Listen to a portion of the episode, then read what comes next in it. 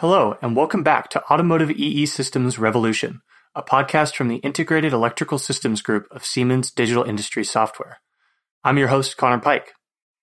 In our last episode, I talked with Doug Versicki and Dan Scott, two of Siemens' resident experts on automotive electrical systems. We discussed some of the large-scale trends currently affecting the automotive industry. In episode 2, we continue that discussion with a focus on the impact that the COVID-19 pandemic has wrought on the auto industry. We also talk about the growing importance of partnerships to automotive OEMs. Doug and Dan offered a lot of great insight on these questions, so without further ado, let's jump into the discussion. I feel it would be almost impossible to have a discussion about industry today, as of right now, without mentioning the impact of COVID. And Doug already hinted at this, of course, but this has driven a lot of companies to change how they're working. And so that must have some impact on plans, what they're developing currently, what they plan on developing in the next couple of years. So I'm just curious what your comments are on that situation. Yeah, thanks, Doug. I think it's an interesting one just in terms of it has a massive impact on how things can be developed. I think, for sure it will have an impact on what's developed and the sort of scope of things that can be developed. But again, it feels like it, as people are more working from home, as there's less sort of physical face-to-face time maybe sort of ongoingly, there's challenges in the organization in terms of just communication stuff, like I was kind of briefly mentioning, in terms of that keeping products being developed in a coherent way. But there's just, engineer to engineer communication challenges. From a business point of view, it's a really challenging time. And we've obviously seen the sort of full extent of that kind of unwind in the economy of the impact of COVID and knock-on effect of that. But inevitably, and obviously already you're seeing organizations focusing a lot more on efficiencies, needing to really be more efficient, do more with the employees that they have. And inevitably that's causing them to reflect on ways in which they kind of work. Changes which previously have not been, there's not been an imperative to make those because, there's been no sort of compelling event. Well, now there is a compelling event. There is an absolute need for making the most of the resources that they have. So, definitely things like being able to collaborate more efficiently, more effectively within tools, within processes across multiple sites. Again, it's that push towards digitalization, I think, is going to be a challenge. And again, organizations which are more able to do that from both a process and a product and a tool point of view, but also a cultural point of view. I think those are the ones that are going to really thrive. I would agree with everything Dan said, and he hit most of the things that I think the companies are struggled with initially and are figuring out how they're going to deal with long term, right? And one has to wonder, for all these companies, right, one of their biggest expenses is real estate. So if they've found that they can be efficient remotely with workers working from home, it's only common sense they're going to reevaluate their utilization of real estate, right? And if they can save some of that cost, they're going to do that. So I expect, as we all do, that there's going to be a much greater proliferation of remote working, which drives a greater need for effective collaboration tools, as we can all attest to with our experiences using collaboration tools online over the last 6 months, good and bad. And a lot of the tools that are out there right now have some limited capabilities in that regard, but probably not to the extent that every engineer would like based on their new reality. So those are areas that I think we'll be focused on, as well as industry and improving and shoring up capabilities. We already enable real-time design reviews and things like that, but there's going to be a greater need for collaboration across these domains, like I've mentioned a few times. So it's not going to be just engineers on the same team or on the same project, but, on the same program dealing or interfacing with engineers, at least for a period of time that they might not necessarily deal with and may not know personally in a lot of cases, or work in the same region geographically. So those aspects are important. Another thing I think that we can have a direct contribution to is the manufacturing layout and efficiencies of some of our customers. They're physically building products based on our designs, or designs based on our tools. We can help analyze their assembly process and utilization through that same data set to make their production process as efficient as possible, so they can eliminate the amount of heads that they have and hopefully space those heads out as they best they can to meet both the workplace requirements as well as the product level requirements. So I think those are areas that a lot of manufacturing companies are going to be challenged to overcome in the coming months and potentially years, depending on how things go. There's a lot of unknowns, I think, to come from all of this. But I've been encouraged to see what's been capable from our customers and from us, to be honest with you. From a business perspective, I am also encouraged to see that we haven't had a full-scale meltdown, economic meltdown. Unfortunately, we have had customers that have been negatively impacted, but from an OEM development or design perspective, I haven't seen any slowdown. It's the opposite. It feels like they're putting the gas or their foot on the gas. They're trying to accelerate their developments so that when people are ready to start making purchases again, they have the latest and greatest product out there in the dealerships for them to come and review and buy. So I haven't seen the OEMs really backing off or slowing down, which I think is very encouraging for us over the next 5 to 10 years as we move on and move out of this phase that we're currently in. It's been so interesting to see how people have made these adaptations in just their own personal habits and in their lives, and to, you know, continue working at a high level, even though they're not in the office. One of the points that Dan made was a lot of times people don't make hard decisions till there's a compelling event. It's human nature, right? You don't force or you don't change until you're forced to. Well, like he said, efficiency of the workforce, efficiency of operators in the plant, those all have a direct impact on headcount. And that's obviously a very big concern for any company these days. So that's an area that we can have a direct impact on. And for many of our customers, they have homegrown tool solutions that they've developed and maintained over the years. And they did it for good reason, right? Because there wasn't product out there, or they were subject matter experts. And, you know, they had the expertise to develop those solutions based on what their need was at the time. Well, over the years, those homegrown solutions get combined with out-of-the-box configurations. And many of these companies, what we are hearing now over the last 3 to 4 months is because they're trying to be more efficient, because they're trying to maximize headcount, they don't want to spend money investing and developing and maintaining tools that are readily available from third-party vendors. So I am seeing a shift there too, where more companies than in the past are at that compelling event. And they're like, you know what, we don't have the headcount, the bandwidth, and strategically, it's not in our vision to continue to develop and maintain software tools that, you know, we can procure and also be supported through subject matter experts. So that's another shift I've seen as well.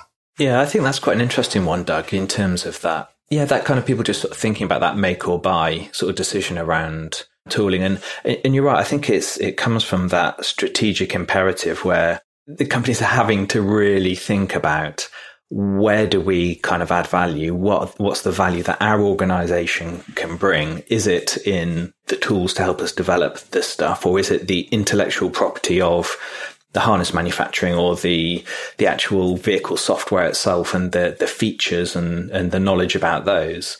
And so I think you're right. I think it is those sorts of decisions that they're beginning to reevaluate, where before they were, yeah, not necessarily, you know, they were kind of happy with kind of ticking along with some of the inefficiencies that they kind of had, because there's a discomfort in change. Obviously, we kind of all know that. But yeah, I think it's now that there's that real doubling down on, okay, let's really ask the hard questions of what are the core sort of value propositions that we have as a business? What are the core differentiators? How do we kind of really make the most of those?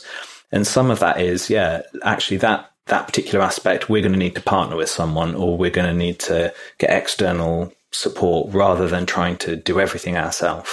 So I think it's interesting. Yeah, I think you're exactly right. And, you know, it's really a byproduct or just another example of the evolving value stream. You know, we talk about the business models changing, but the value stream, the business relationships between tier twos and tier ones to OEMs is changing as well.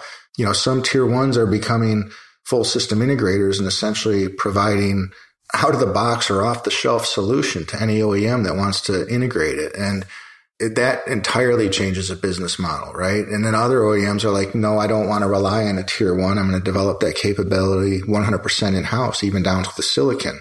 So there are changing business models out there, and that's causing the suppliers and the constituents to evaluate what their value add, as you said. What does my customer value me for? And for a tier one wire harness supplier, it's not for developing software that enables them to develop and design the harness. So it's providing the harness itself in a cost-effective, timely manner. So, you know, I think that those discussions are going on, and that's a natural byproduct of these companies trying to truly focus on where they can provide value, because that's where they garner their profits from. That's where they differentiate themselves. So, yeah, I agree with you 100%. Given this shift or perhaps a focus on where they can add the most value, what do you think companies should be looking for in their tools, if that makes sense?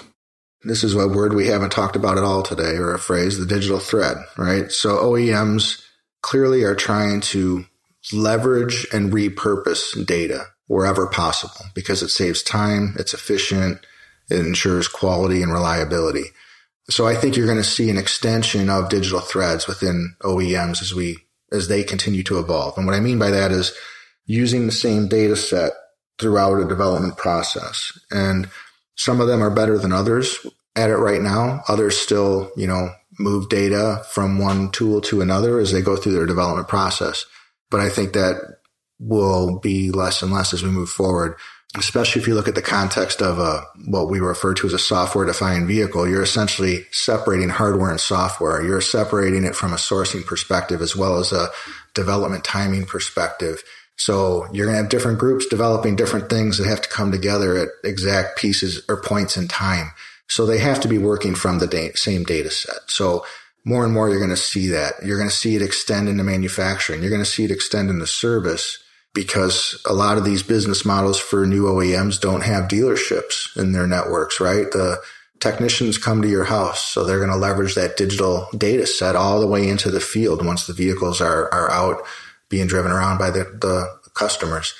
And then all of that data is going to be derived from a common architecture, derived very early up front from the requirements and specifications and constraints of that particular vehicle, whether they're government and regulatory, whether they're determined by the market you're trying to penetrate or the features you're implementing. There's always a set of constraints that vehicles are designed around. So those are the challenges and the areas that I think the companies are going to focus on. But I'm not naive enough to think they're going to buy a solution that does all that from end to end. It's always going to be a myriad of tools and vendors. So from an OEM perspective, integration, I think, is huge for them. Ease of integration, interoperability between different tools based on the same data sets. At the end of the day, ease of use, right? We want the stuff to be not spend your time learning how to use a tool, spend your time using the tool to make engineering decisions and design improvements. Yeah, I think I'd maybe add just a couple of things to that. I think, yeah, I absolutely agree with everything that Doug said. I think from all of the stuff we've been kind of talking about, I think there's a few things that kind of come to mind. One is just this thing of people looking for this comprehensive digital twin, and that I'm sure will be a whole discussion in itself of what that kind of means, but really a digital representation of every aspect of their product and the development process and the manufacturing and into service and all of that, but just that whole digitalization of an organization. So they're looking for, from our experience, I think suppliers and wanting to partner with organizations that can really work with them, that can develop tools and, you know, that have got a future and have got a breadth. But like Doug says, you know, that don't lock you into having to use every single tool from them. You know, so I think that whole openness is really important. Like Doug was saying, being able to integrate, you know, into tools from different domains and different parts of the development flow. So really being able to play an active role in an open ecosystem, I think is important. And really, you know, people want tools that they can fit to their ways of working rather than you have to sort of change how you work and fit yourself to the tool. So I think, you know, that element of sort of flexibility, and part of that's an openness thing, but part of it is, yeah, just a philosophy of a sort of an underpinning, a foundation of how tools are kind of built in order to really serve the engineers, you know, because, you know, ultimately it's the engineers and it's the guys and women and people developing these products that bring the innovation, bring the creativity, bring the new designs and new stuff into to these businesses. And what you want is for the sort of tools to augment them and to make that process easy for them. So I think organizations are looking for companies that can partner with them to really provide tools that help them do that and that work with them and put them first, really. I mean, that's a great, I just want to reiterate that Dan used the word twice, and I don't think you could state it enough, partner. It's a partnership. He's spot on. They are looking, really, they don't want a supplier. They don't want someone to sell them something. They want a partner to work with, because one of the beauties of the landscape that we deal with is it's constantly evolving and changing, and you're never done developing those tools, and their needs are constantly evolving. So that's why they want a partnership. They don't want a vendor, and that's what we offer. We wanted to touch on the topic of partnerships in the automotive industry and how they are becoming potentially more critical to sort of success in the future. And I wanted to get your guys' thoughts on why partnerships throughout the value chain and even between really stiff competition, why they're becoming perhaps more frequent and more important. Probably the one word that could summarize it is necessity. I think that it's highly unlikely and in most cases impossible for any company to take on all the respective challenges that they have singularly. It's a different world these days. They got challenges coming at them from all angles, whether they're internal organizational challenges, whether they're external from a competitor, or it's just a matter of staying on top of product development life cycles and matching those with consumer desires and needs and trends. So you see that happening because, you know, financially it's needed. Companies can't invest in technology, so they find technology partners to work with. In some cases, those technology partners are also, financial bets. Some of the OEMs have invested in technology partners that they've benefited from greatly financially. So it's, broadening of their portfolio in a different sense. And we've talked about that a lot, right, about business models of companies changing. And it's not uncommon for OEMs to have venture capital funds and investment firms that are dedicated towards investing in partners and technologies that could benefit their broader portfolio. You know, and there's also partnerships with the academia, right? You see a lot of these technologies are cutting edge. They're not ready to be commercialized or take to market. They're still in their true R&D phase, and companies are investing in universities and academia to perform a lot of that research because they don't have the means and wherewithal, whether it's technical or just knowledge base, to do that themselves. I think you see a greater prevalence of that going on these days, and it's paying dividends as well, I think. And then, you know, an area where Siemens, where we take great pride in is, you know, we don't want to just treat our customers as customers, where it's a transactional based relationship. The companies that leverage and benefit from our capabilities the most are the ones that continuously work with us. Our product is very unique in the sense that it addresses multiple aspects of vehicle and electrical architecture development, but it's not a finished product and it's never used the same in any two applications. So we evolve that product based on the customer needs and use cases, and we value tremendously customers that can provide insight and guidance on those use cases just as much as they value our incorporating that guidance into the product roadmaps. Again, our best relationships are the symbiotic ones where we work together with customers as true partners, not as customers and suppliers. I think it's interesting. I think there's that necessity thing, isn't there, that you were talking about that is important, you know, particularly in the sort of world context we're kind of in at the moment.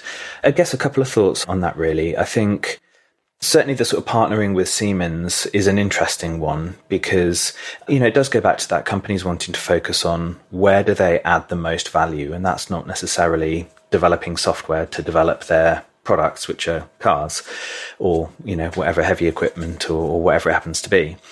So I think the nature of the relationships, the business relationships, is changing. And I think people are wanting longer term kind of partnerships where there is that kind of mutual trust, where there's a sense of, you know, we're not just here to sell you our stuff and see you later, but it's they're looking for, you know, tools, they're looking for support with processes, they're looking for consulting, they're looking for services, they're looking for, can you help us deploy things?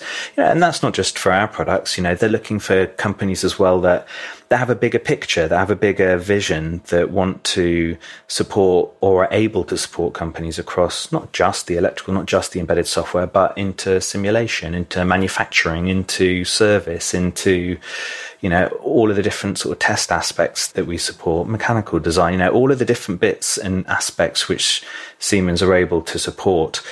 I think even if companies don't buy every single bit of software that Siemens has, I think the benefit of working with somebody like Siemens is that we at least have an understanding of that big picture of how all of the different bits interconnect.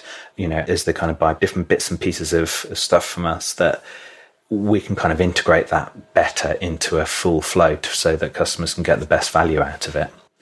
So I think that's one aspect of partnerships. The other one, just quickly, is just around the pace of change of technology is so fast nowadays that I think it's really hard for companies to stay on top of it in-house with their skills. And so I think there's an inevitable kind of need to partner more and be better at partnering with different companies, with universities, with startups, with, you know, various sort of actors within the whole sort of space.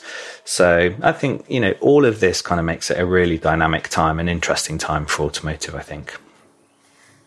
I was just trying to think of maybe not a real world, because obviously this is all stuff in the real world, but a more personal, maybe analogy for a good partner. And the one that I came up with was like a relationship with a good barber, except in this case, your barber is also like a personal trainer and an accountant and, you know, a life coach. And they can really help in, you know, helping you to improve in all aspects that are relevant.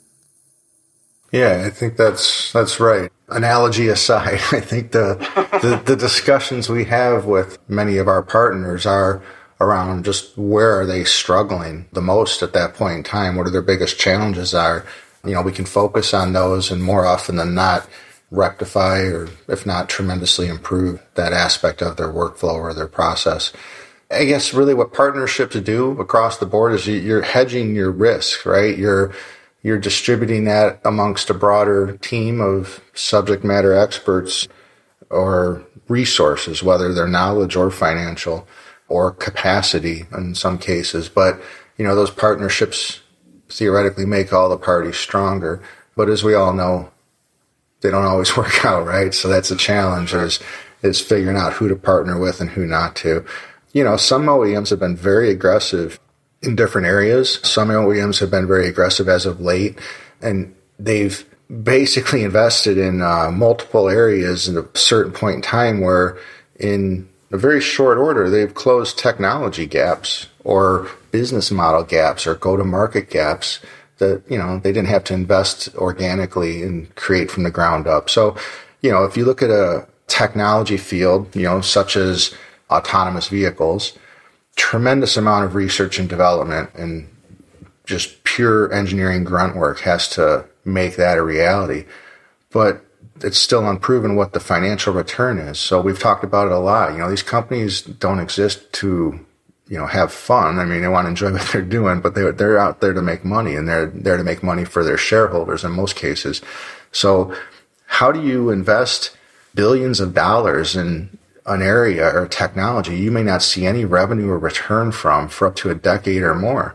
That's a hard ask, especially for someone who has shareholders that are expecting returns now. So one way is to go out there and invest or buy technology, develop technology that prevents you from having to do that. But still, even when you make those big investments, you know, you expect a return on it. And I've actually, you know, you see a lot of those partnerships evolving.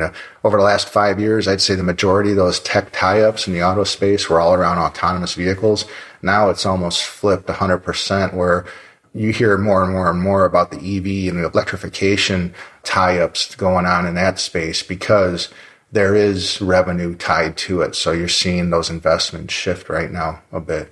But again, it's all predicated on the partnership topic that you brought up. Mm-hmm. It's interesting that you brought up the kind of shift, because I remember hearing about, I think it was Mercedes and BMW that teamed up with the goal of developing autonomous vehicles. But then more recently, of course, we've heard about all the Rivian partnerships that we've talked about with Ford and Amazon, but then even Ford and Volkswagen partnering on the electric vehicle front to use the Volkswagen platform, if I'm not mistaken. I think the partnership things is interesting as well, kind of, you know, not going back necessarily to the barber analogy, but going to the... You didn't like that analogy?